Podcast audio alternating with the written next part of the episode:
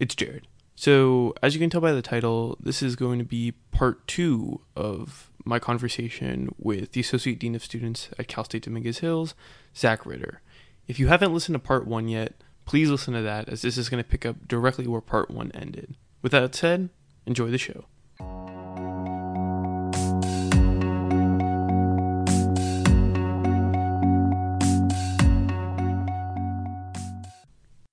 The black and Jewish, and I, and, and I want to qualify it because they are black Jews, right? And they're, they're brown Yeah. Jews. And that's a whole issue in itself. It's uh, a whole thing. Sure. Um, but I guess we're talking about the Ashkenazi Jewish. yeah, that's what I was more hinting at. But yes, Jews of color have their own plight. Uh, I would say a more modern uh, awareness to that. But yes. Which is also interesting just because like Jews of color have been in existence in, in the human condition forever. But I think there's a new modern kind of magnifying glass that we're Mhm. looking at them, which I think what I think is good. But is it still a white Ashkenazic lens or gaze? And you know, there could be problematic stuff with that. So that's an interesting thing to talk about too. But it was never perfect, man. It was never really that good. I think we glorify the golden age between Ashkenazi Jews and black folks in America from 1927 to 1965 with the culmination of the Civil Rights Act with LBJ and Martin Luther King.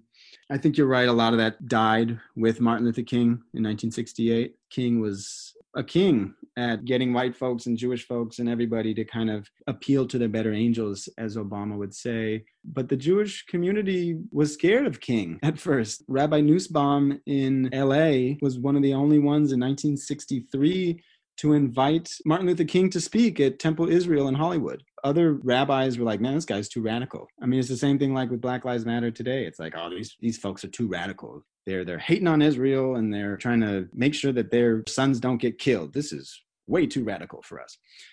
Anyway, the 20s and 30s and 40s, I mean, they were living in the same places. Jews were kind of not as wealthy, but they were white. And so you have a breaking off of Jews because they started realizing, man, we're white. We can get out of these neighborhoods.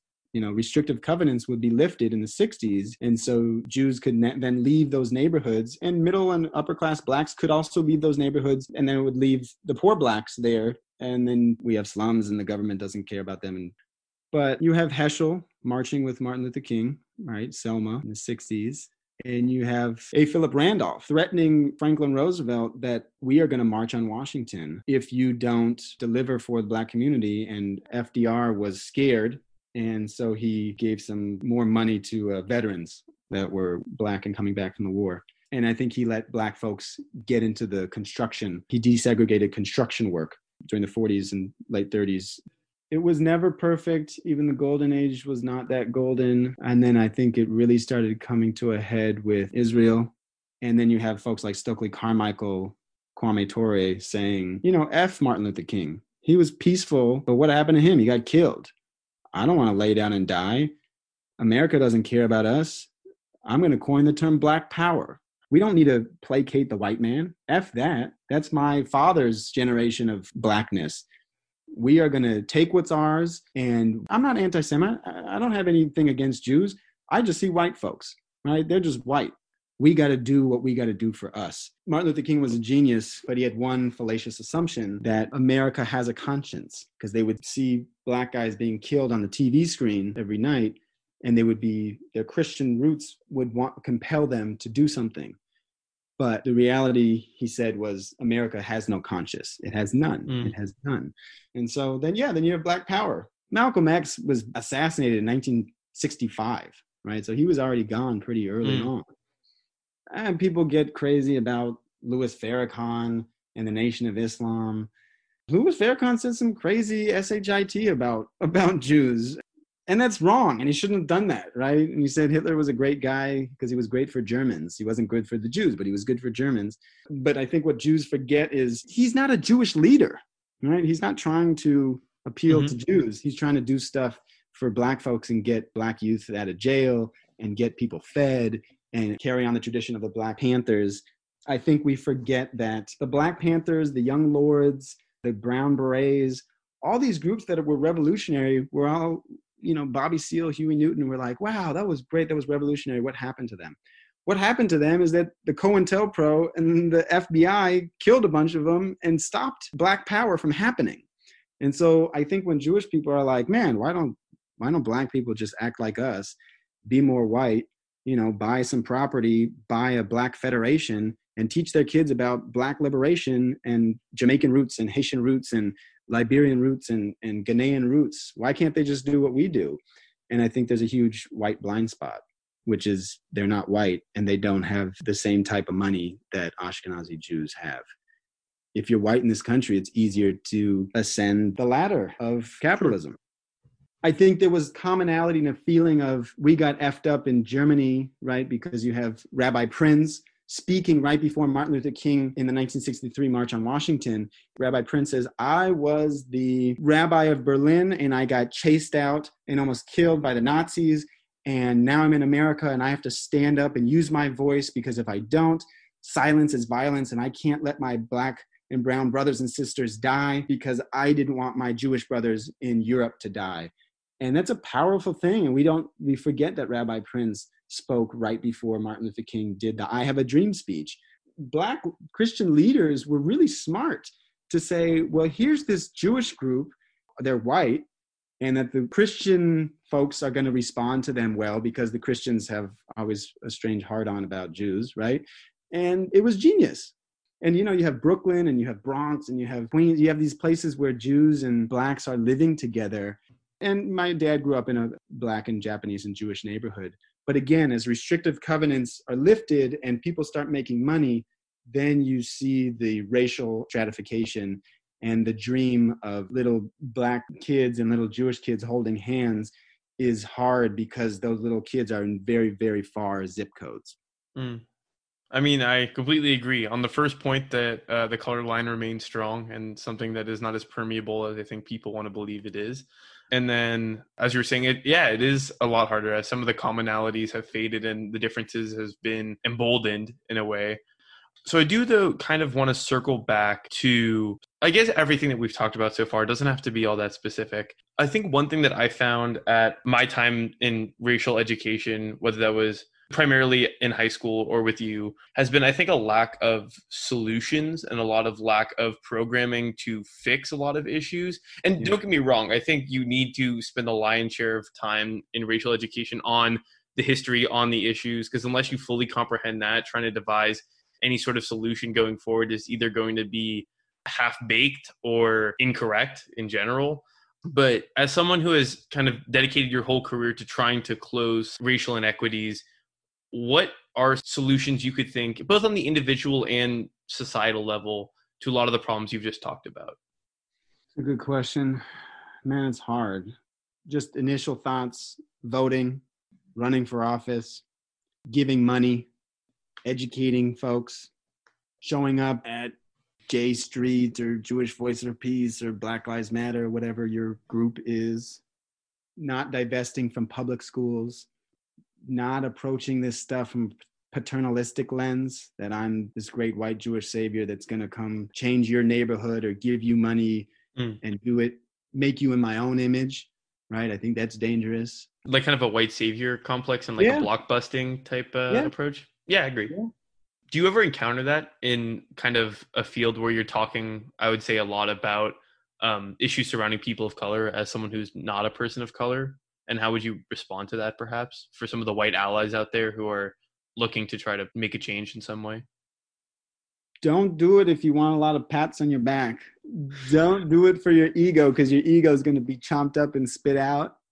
I lost it. Look i got fired for doing some not even radical stuff. I mean, it's basically Bernie stuff, right? I was just hiring some folks of color who had some good ideas, and and the upper white powers that be didn't like it and a lot of black and brown folks have critiqued me and been like, well, F you. What the F do you know about any of this stuff? You're a mm-hmm. privileged mm-hmm. Jewish white guy that's trying to pretend like you know the plight of your grandparents like you were in the concentration camps.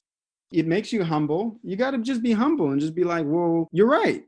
And I'm not trying to front and fake like I am something I'm not. And I am the West LA guy you know who wears clear glasses and looks like a hipster and, and, and penguin multi patterned shirts and drives a Prius, right? Like I am who I am, but also what better position for me to be in that. That I'm one generation away from genocide and that I care about this stuff. I'm not trying to speak for black and brown folks.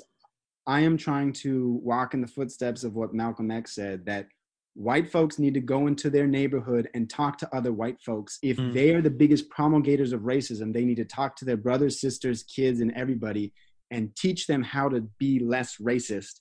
And then maybe then they can come back to the rest of the Rainbow Coalition and play nice with society.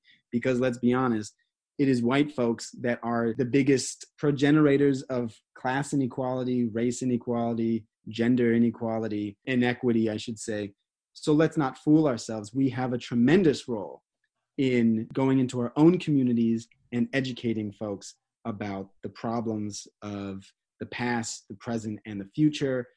I know it could be mentally masturbatory to keep saying all these black and brown rights and you're bad and you're guilty and shame and guilt is good actually because it'll get a corporation and it'll get an individual to get to a certain point but shame and guilt will not get you to the promised land. Mm. like shame and guilt will do some of it but i say you have to have a hug sandwich.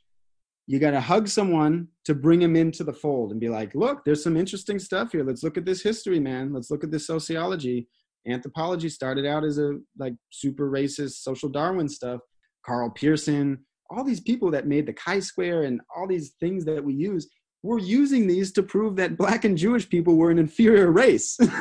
sure, yeah. That's a, I mean, yeah, race science. I mean, the bell curve is like the modern kind of iteration of it, but yeah, I yeah. agree. And so this hug sandwiches bring them in and then you kind of you got to slap them to kind of wake them up and be like, "You know what? This is what you can do.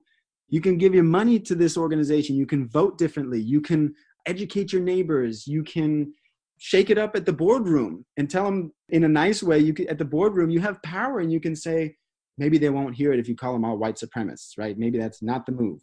But maybe you need to say, actually, what we're doing in this corporation is hurting these folks.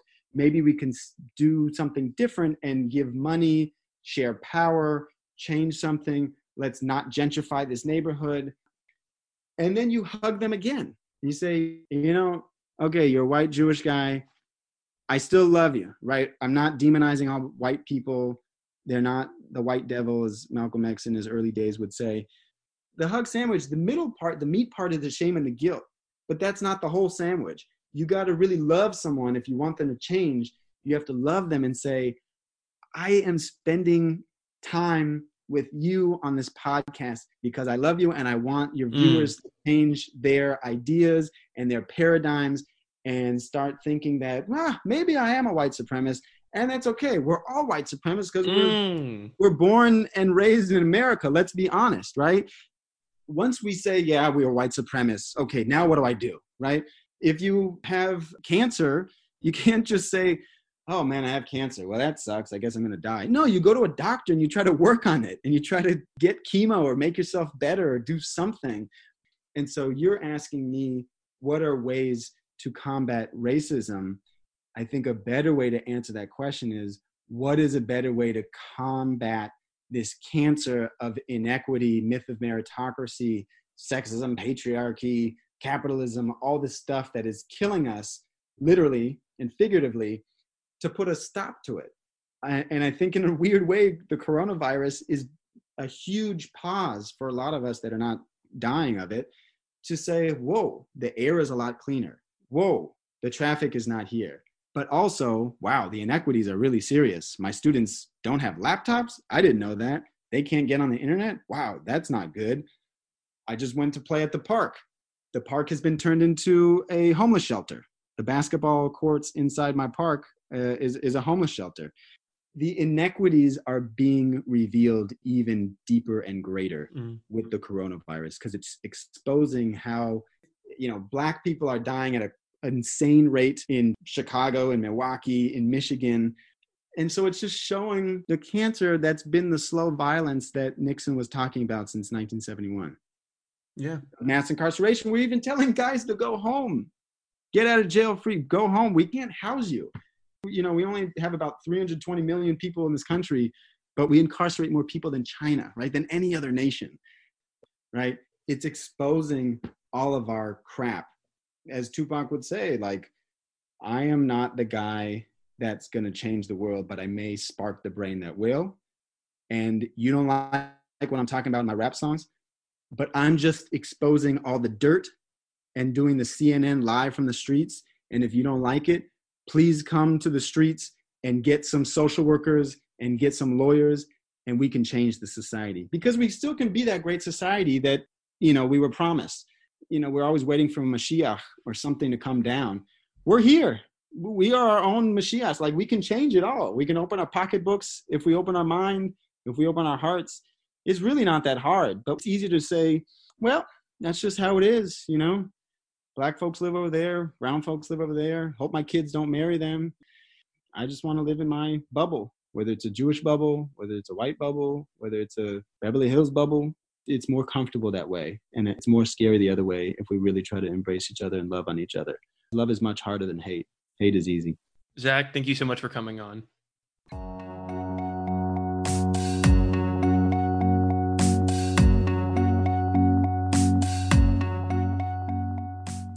As always, thank you for listening to this episode of Contested. I want to extend a big thank you to Zack Ritter for coming on to the show. Additionally, we want your feedback on this episode. As you probably realize, and as I've said previously, this episode is very different from some other ones we've recorded in the past. So if you liked this a lot or hated it, please let us know on our website, contestedpolitics.com, on the contact page. And, as always, thank you for helping us understand politics together.